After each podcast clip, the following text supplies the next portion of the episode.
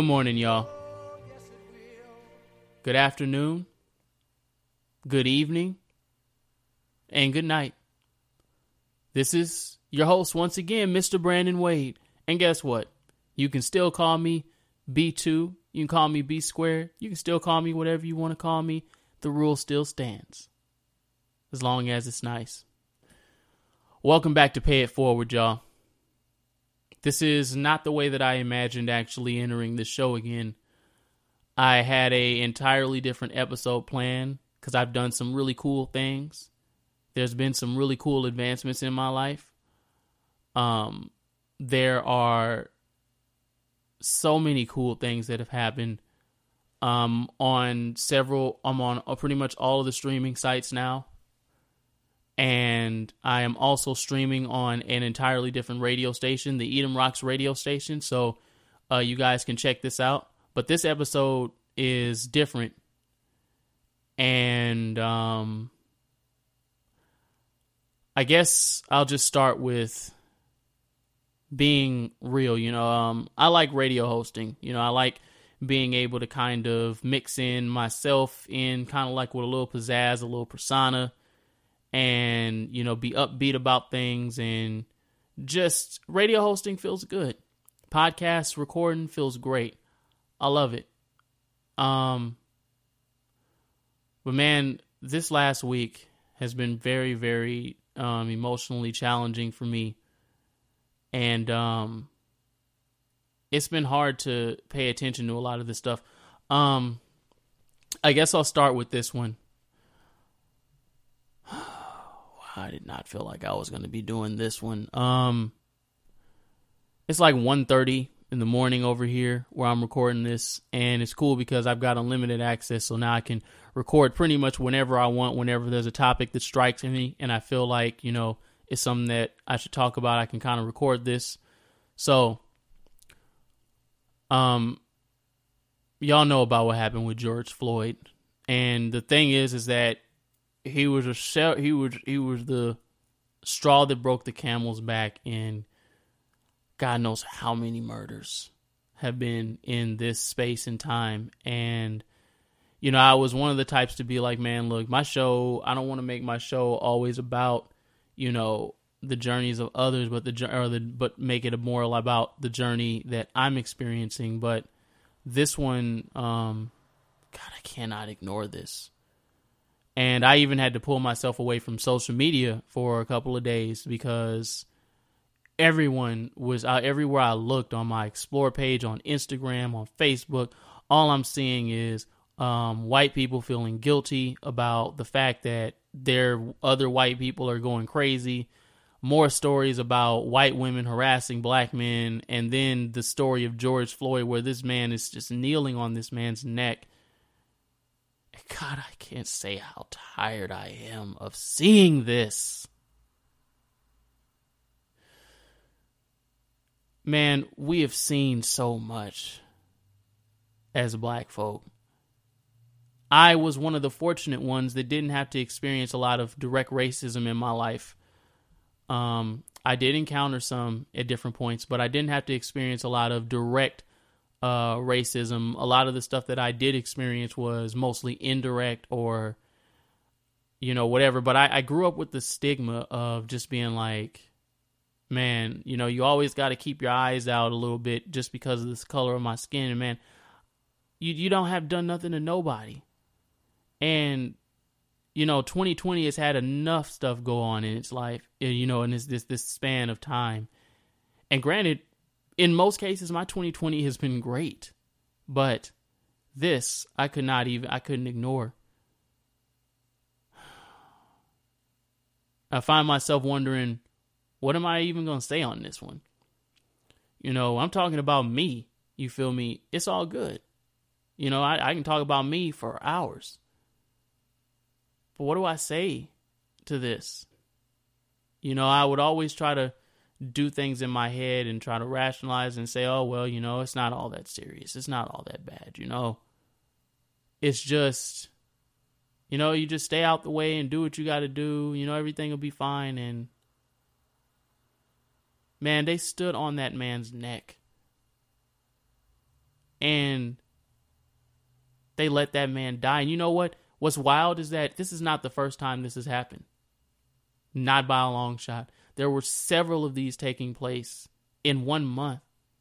And even with the advancement of cameras, even with the advancement of of recording equipment, of media, still these people feel emboldened.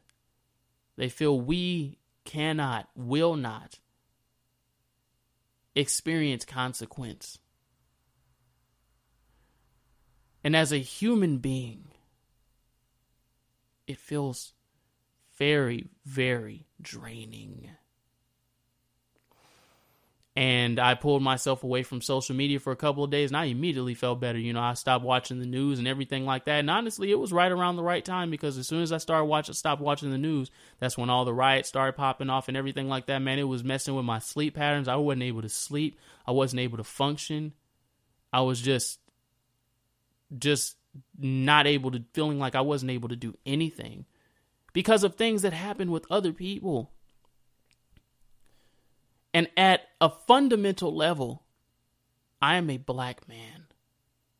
This will always feel different for me. And I didn't want to be the person to record this and say, hey, you know, this is a perspective that I have this is a different outlook that I have because I do have a different outlook, and I guess I'll get into it as we go into this. And I was just thinking, man, this was not the way I wanted to reintroduce Pay It Forward, but I feel like it's necessary. Yeah, there are plenty of people talking about it, and that was one of the things that I was going to be careful about discussing because I was just like, well, do I just want to be another black person talking about black people having problems or whatever's going on? And thinking about it, I said, well, who am I to say that my particular voice is not going to bring a particularly different perspective on something that we are all aware of? I like to think that slavery and codependency run hand in hand. I like to think that a codependent bond was formed between the white male and the black male that was not forged by the black male. And it became a bond where both sides get their identity from either the oppression or being oppressed. And I found myself asking this question not when will it change, but dang it, what will we do when it does change? Because the one thing that is inevitable in this world is that things do change. Even if it's been going for 400 years, for 500 years, it is not an eventuality, but an inevitability that it will change. And I remember asking my mom, what were what are we going to do when we are no longer the oppressed? What are we going to do? Because we have gained so much of our identity now from being oppressed. We've had 400 years to gain it. We've had 400 years of seeing our people beat up, kicked around in the streets by people with a different skin color for no other reason than that we have a different skin color. We have been oppressed for 400 years. So, what will we do when we are no longer oppressed? And if I asked any of my homies that, any of the bros, they say, nigga, ain't gonna, ain't gonna be no different. We gonna always be this way because it's always been this way. But there is a change that is taking place. Just as clearly as I know that 12 o'clock will turn into 1 o'clock, I can feel there is a change that is taking place. On a visceral level, almost on a genetic level, there is a change taking place. And when there is change, there is discomfort.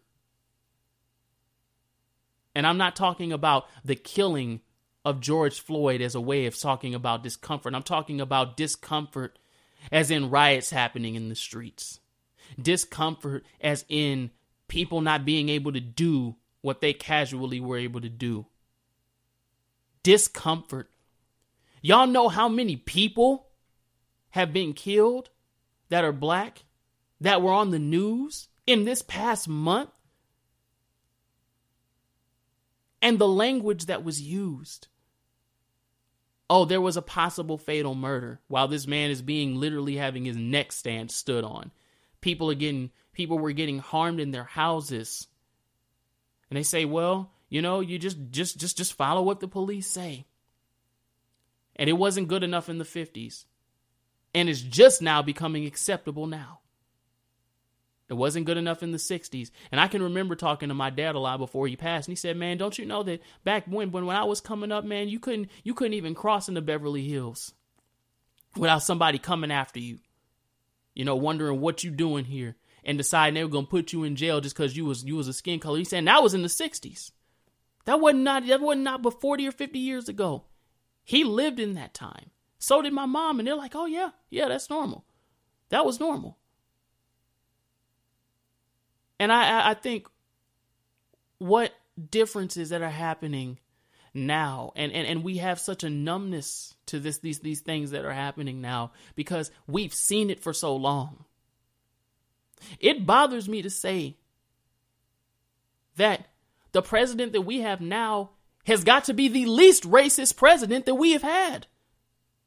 Do i like what he says no but he is the least racist president we've had and the most honest president we have had as black people. He at least has his personal beliefs against every person equally. But we have been hated by Democrat and Republican alike. And I'm not even a fan of being political because I'm more of a person that likes dealing with things on a personal level, one by one, step by step. But this issue is not just me, it's bigger than me. We are dealing with something. And when change happens, it is uncomfortable. 2020 has been extremely uncomfortable for the majority of us. Everyone has had an opportunity to look at things differently. Every person. And it caused me to think about this in a way that was more like the devil's advocate, as you'd say. What will we do as a people when we are no longer oppressed? We say it will never happen for us, but it happened for the Jewish people. There was a day they were no longer oppressed. There was a day that they did not suffer anymore. And I ask the same question to my people. What we going to do when that day comes? Because Sam Cooke said it was going to come. He said, "Man, I don't know. I don't know when it's going to be, but I know it's going to come." Malcolm X said we had to take it. And I'm wondering and I've wondered as a person, what was it going to take? But even beyond that, what are we going to do when that is no longer something that we can claim in our identity is oppressed? There was a time period in our lives before that point that we were not oppressed. But there has been a codependent bond between the oppressor, white male, and the oppressed, black people. Where the, where the oppressor gains an identity from being oppressive, and the oppressed gains identity from being oppressed. There's something deeper than just oppressor and oppressed. There is an actual sense of identity that is being taking place when we see oppressor and oppressed. So, what do we do as a people when the oppression stops? What do we do if and when reparations come and the playing field is equal? What do we do? I feel like if I talk to some of my homies out there, they would say, bro, we just succeed like we always been. And I don't think that's going to be the case. I think we still going to be looking for it because of how long it has been since we have seen change. That's what I feel most scared of. It's not that we can rise above it because we've been rising above it. That's all we know how to do is rise above it. And that's what scares me. Is what happens when ain't nothing left to rise above. What are we going to do when we have overcome? And we have made it to the promised land that MLK said that we were going to make it to. What happens then? What do we do? What do we become? So this is almost half a, a cry out as a black man and half a letter of encouragement to my people. Because we all in this. If you got skin color like me, it don't matter whether you black, it don't matter whether you Dominican, it don't matter what your skin tone, it don't matter what it is. If you got the skin tone that I got, they ain't care. Because they don't care if you can pass for white, they don't care. You can pass for black, they don't care. What are we going to do? And I have an idea of what we can do. We can take it one step at a time. We can reach out to those who are looking to be reached out to and we can support from a distance those who are not interested in being reached out to because there is and I feel that there are some people that may be so hurt and so deeply wounded by the things that happen that they may have no interest or not even see a reason to live a life that has more quality to it.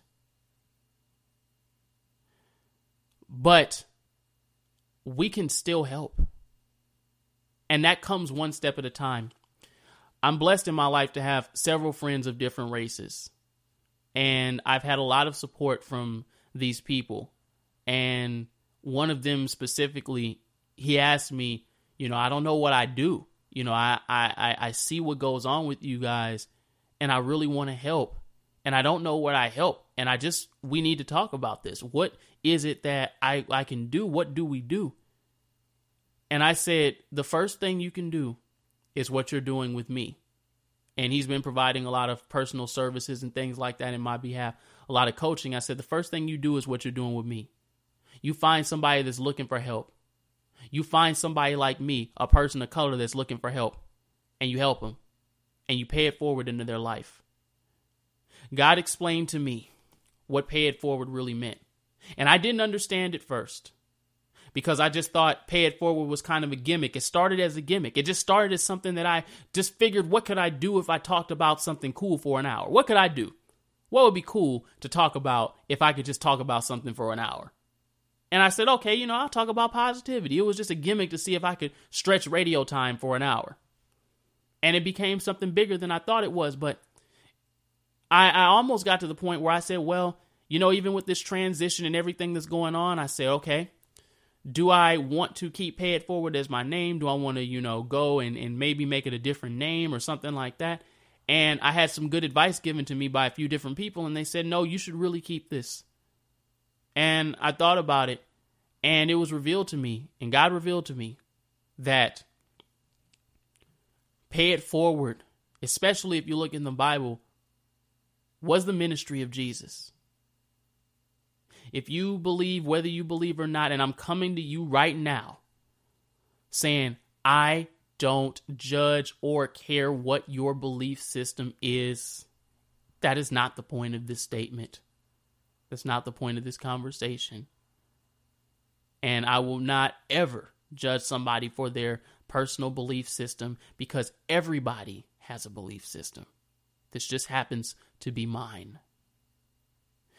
But it was revealed to me that if you are a believer in the Bible, you are a believer that what Jesus did, we would never be able to pay him back for. And so it was revealed to me that's what that's why you don't pay people back. You pay it forward. You pay it forward. Have you ever experienced being in a line, not being sure whether you'd have enough money to buy food, and then you get to the corner and you get up to the, the, the, the register and somebody says, "No, nah, don't worry about it. Somebody already paid for your food." You're never going to be able to pay them back. You might not ever see them again. And they leave a message for you and they say, "All I'm asking is that you pay it forward." They do it anonymously. I've had my food paid for randomly and anonymously by some people in different places. Sometimes where I was at school and I really didn't have, wasn't sure how I was going to pay for something, and then somebody had just paid for it for me. It's similar to that.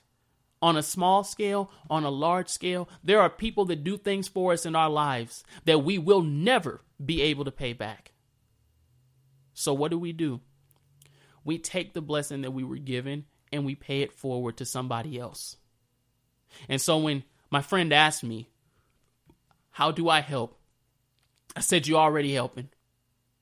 Because you're looking at somebody right across from you on Skype. You're looking at somebody right across from you that's asking for help, and you're offering your help.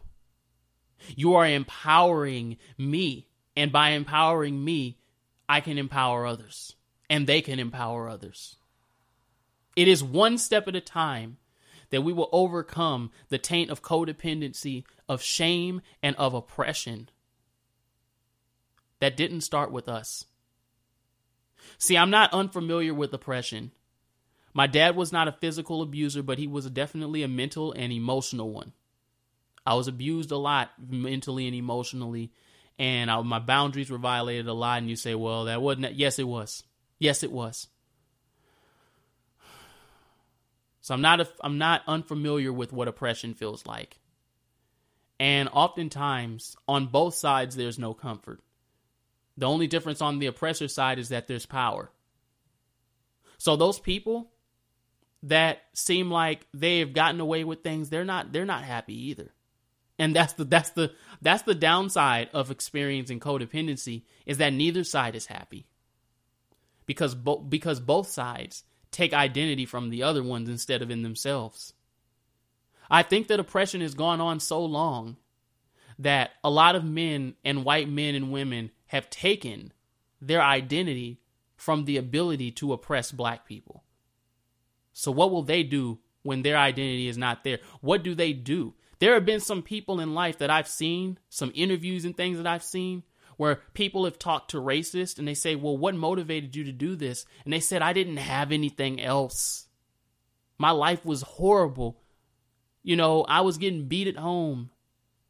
I was getting, I was suffering at home. But the one thing that I had to my name, the one thing that I had was that I was better than that black man over there.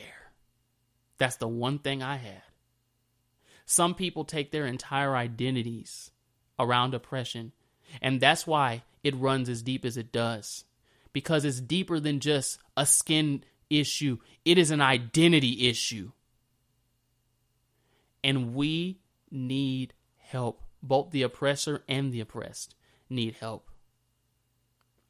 And having spoken and been on that side of the equation, the side of not knowing who was going to cause this next, as I realized over time, even with my dad and his the things he did that was oppressive, I realized that my dad was hurting too, that he was having issues sleeping and things like that because of the things that he had been saying and doing, the frustrations that he had. I've been that oppressed person. This is a trigger warning, so I'll just warn you about this. But I had um, an abusive kindergarten teacher, and I can actually remember that as a child, she um, she hung a girl by her backpack on a coat hanger. And she left her there for like 10 minutes, and that girl was just crying. And I remember finding out later on about the teacher that the teacher had a daughter, and her daughter was being abused. So, and oftentimes, both the abuser and the abused are both suffering. They're both gaining a sense of identity from abuse. So, this issue runs deeper than a black man getting kneeled on, but dang it if it doesn't hurt every time I see that image. Dang it if I don't feel that fear that comes over me thinking, oh my God, it probably won't be me. I'm certain it won't be me. But what if it is? And that is the fear that black men and women live with every day.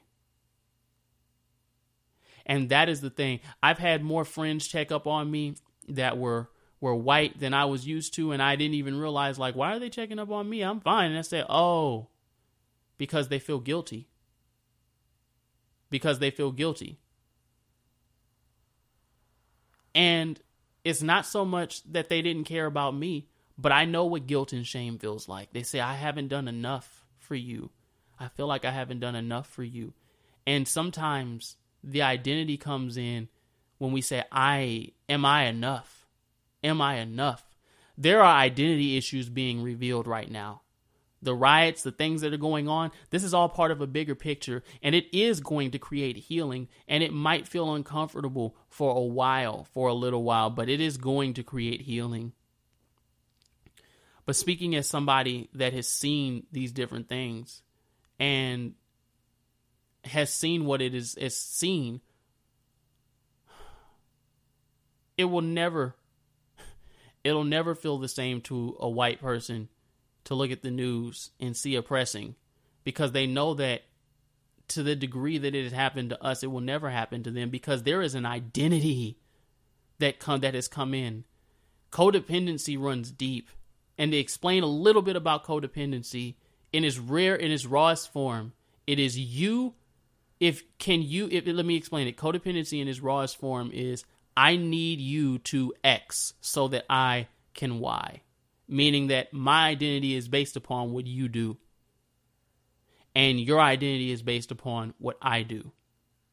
So it can go between oppressor and oppressed abuser and abused. Abuser does not feel power because or or or value because abused is not being reactive. So abuser abuses more it can go between oppressor and oppressed. And abused might not feel identified if abuser is not abusing. So it goes both ways. The most painful thing that I found out about this time during self healing and doing my own healing work is that even if someone has caused oppression and pain, we are ultimately still responsible and accountable for our own healing, even if somebody else has started the problem. And the problem was started 400 years ago and passed down from person to person to person to person to person to generation to generation to generation to generation to innocent generation to innocent generation to innocent generation. And to the point that it seems like and it feels like the abusers and the abused both take identity from that. It's almost like something that we like to check off sometimes. You know, I am this race and I am X, and I am this race and I am Y. See, as a people, we are powerful. As black people, and I've come to understand that we are powerful. And we are overcomers. We have always overcome. There has not been a challenge that has been set before us that we have never overcome. We thought that there would never be a black president, but there was. There's never been a challenge we've not overcome. But what happens when overcoming becomes your identity? I was even talking to my therapist, and my therapist is a black man, and it was important for me to have a black therapist because I said, as much as I know that there are many competent white therapists or therapists of other races, I wanted my therapist to be a black man because he would understand things on a fundamental level that I wouldn't have to explain to another therapist. And he even told me where I was speaking to him about my life. He said, Black people, he said, man, you know how it is. We know how to hustle. He said, we know how to survive. He said, but we were never taught how to live. And that's 100. We were not taught that because we didn't have that option. And I'll admit, I love being black. I love being black. But there have been plenty of times I've been jealous of being white. I used to think if there was anything that I would do, I'd want to see what it was like to be a white man in the 40s and 50s. Like, they probably lived it up. Like, you know, I, I say, I wonder what that was like, you know, to not to be able to choose X, Y, and Z. And I don't want to get on this too far, but I can imagine that what, um, and to an extent, because for I'll say this, what we've been experiencing has been going on probably a bit longer than this. But I would say that what men, what what what what what we experience as black people, is what women often experience from men in feeling threatened. There are things that I can do as a man that cannot be done as a woman. You know, a woman can, has to always watch her back if she goes out drinking or something like that. And these things do happen to men, but but a whole lot less. Man can go out drinking by himself, get in a cab, be stone drunk, and come back home and be fine. So just like I say that white privilege exists, male privilege also exists. But I'm not going to get on that because we're not talking about um, just the just privilege in general. We've had enough of whenever we speak about black people, somebody says all lives matter. No. No. No. Please stop telling us that. That's gaslighting. And I understand why we do that. I understand why people do that. Because when you trample upon deep generational wounds, people will do oftentimes a lot to defend them. And sometimes the biggest wound that we try to defend is the idea that we are good people. I remember asking God years ago the question that I think every Christian or believer asks God God, why do bad things happen to good people? The answer that was revealed to me some people say, oh, it's because we live in a broken world or whatever. Nah, that's something that some Christians say if you've ever been to a church. You say, oh, it's because we live in a broken world whether that's your belief system or not. Some Christians say that, but I'll say this. I honestly am of the belief that there are no good people. We're all people that experience highs and lows, ebbs and flows, good and bad. But that inherently, there are no good people. There are no pure people that are just pure. There are people that can do some things with pure motives. But that doesn't make us pure. That just means that we do some things that are pure. Everybody has a shadow. Everybody has something that they've been running from and trying to escape. Everybody does. So we all have a responsibility and accountability to find our way and to do the things that we need to do to better the quality of life for ourselves because when we do that, we also affect the quality of life of those around us. And I can legit say we are so tired of hearing, you know, black lives don't, you know, basically, you know, white, you know, all lives matter or, you know, this is about women too. And no, this isn't about women because that wasn't a woman that got killed. Not this time. But you know what? Black women get killed too. Get shot in their own house. And sometimes I felt like, dang, I had to comfort some of my friends that were white because they were feeling anxious about the fact that things were happening. And I'm like, you know what? Maybe it's time for me to address the way that this trauma has been affecting me. Had did I have to comfort them? I don't think I did.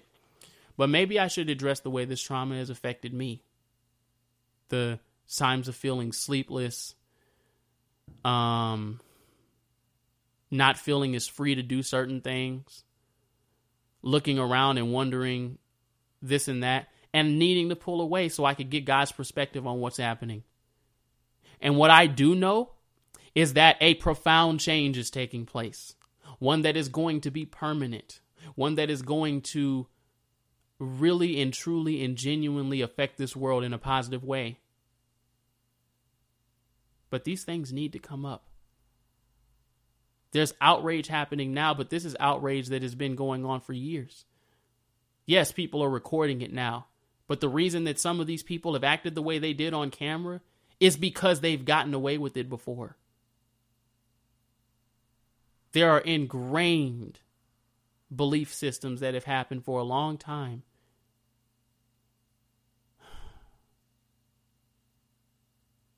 And this is our work. This is our work.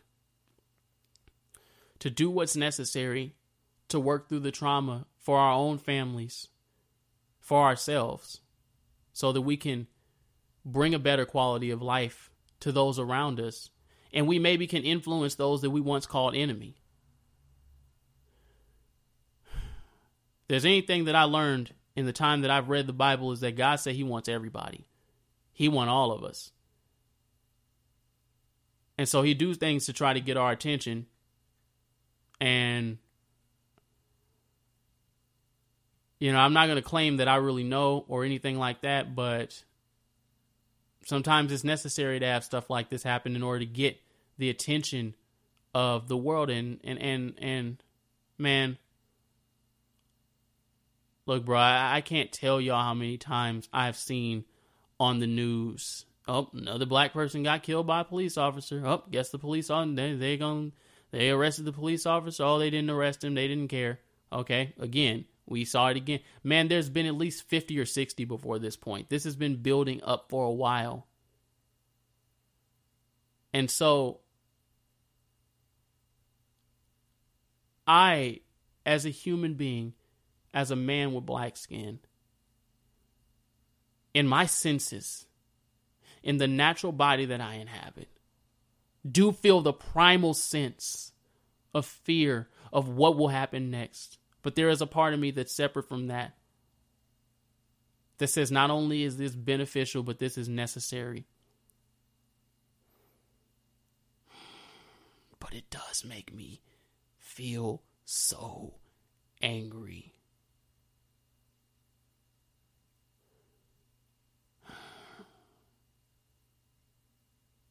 It really does. Helpless, useless, sometimes alone.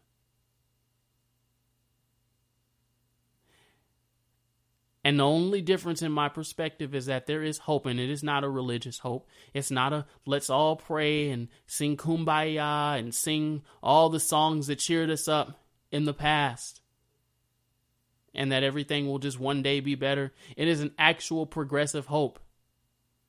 An understanding that these things are oftentimes not external but internal. It is a, a, progressive hope for change. It is something greater than I thought that it would be. And I can see that in many ways it's just getting started.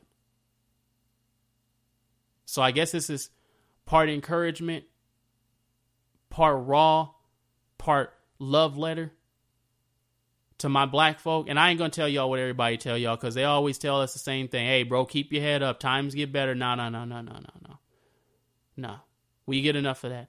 Oh, well, you know, that was just one instance, you know. Sometimes just gotta shake it off and just, you know, be kind to enemies. Nah. There's a value in the breaking of faith.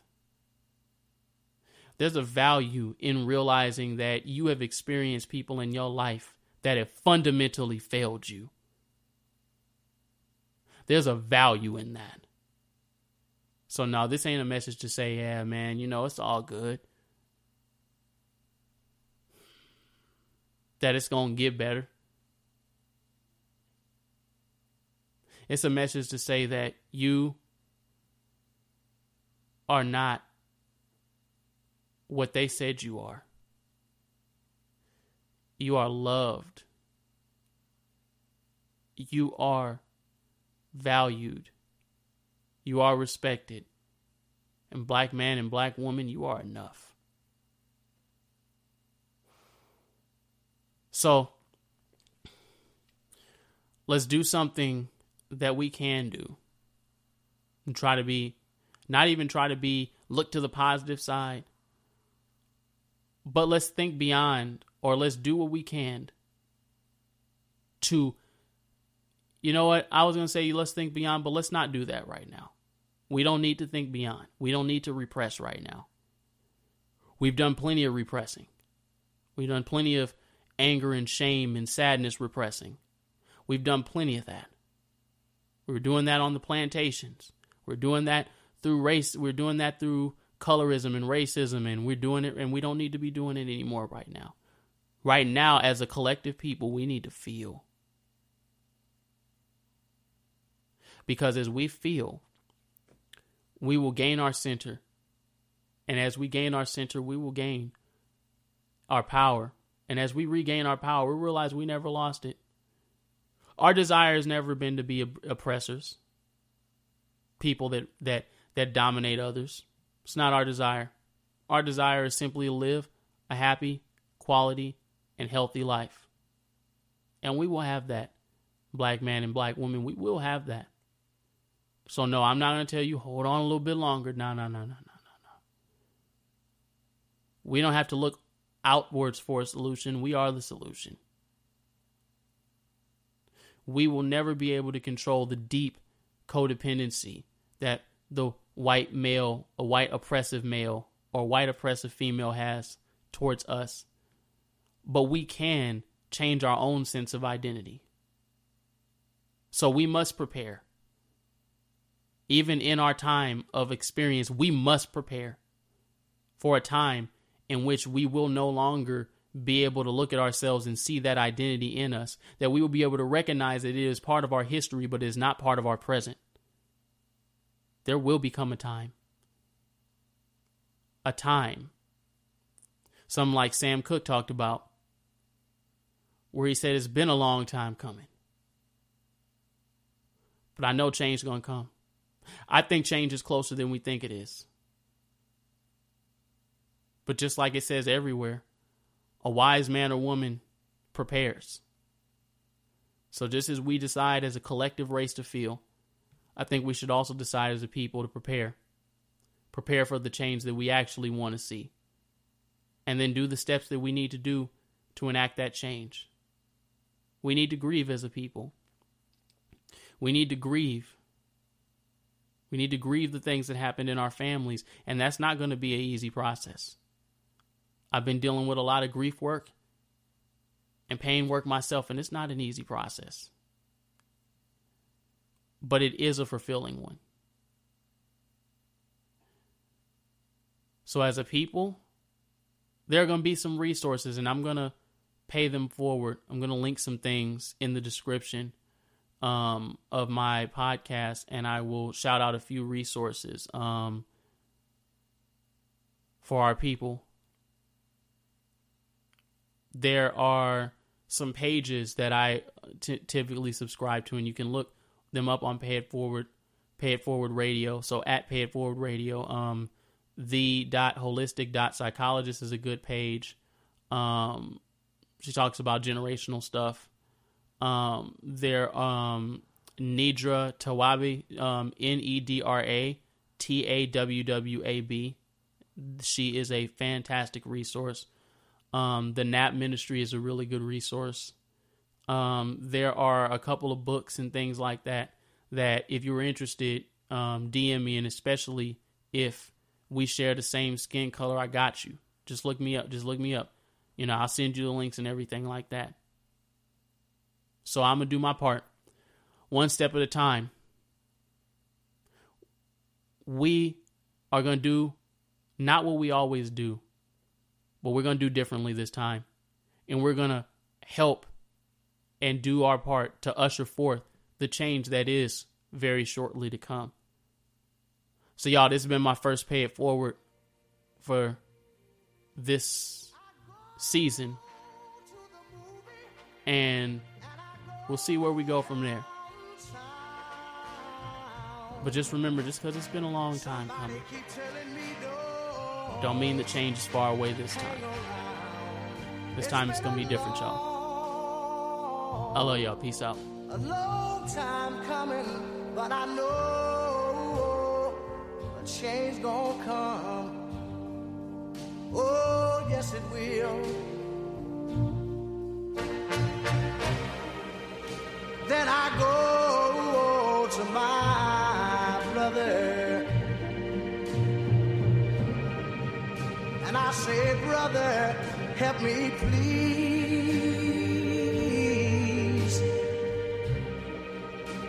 But he winds up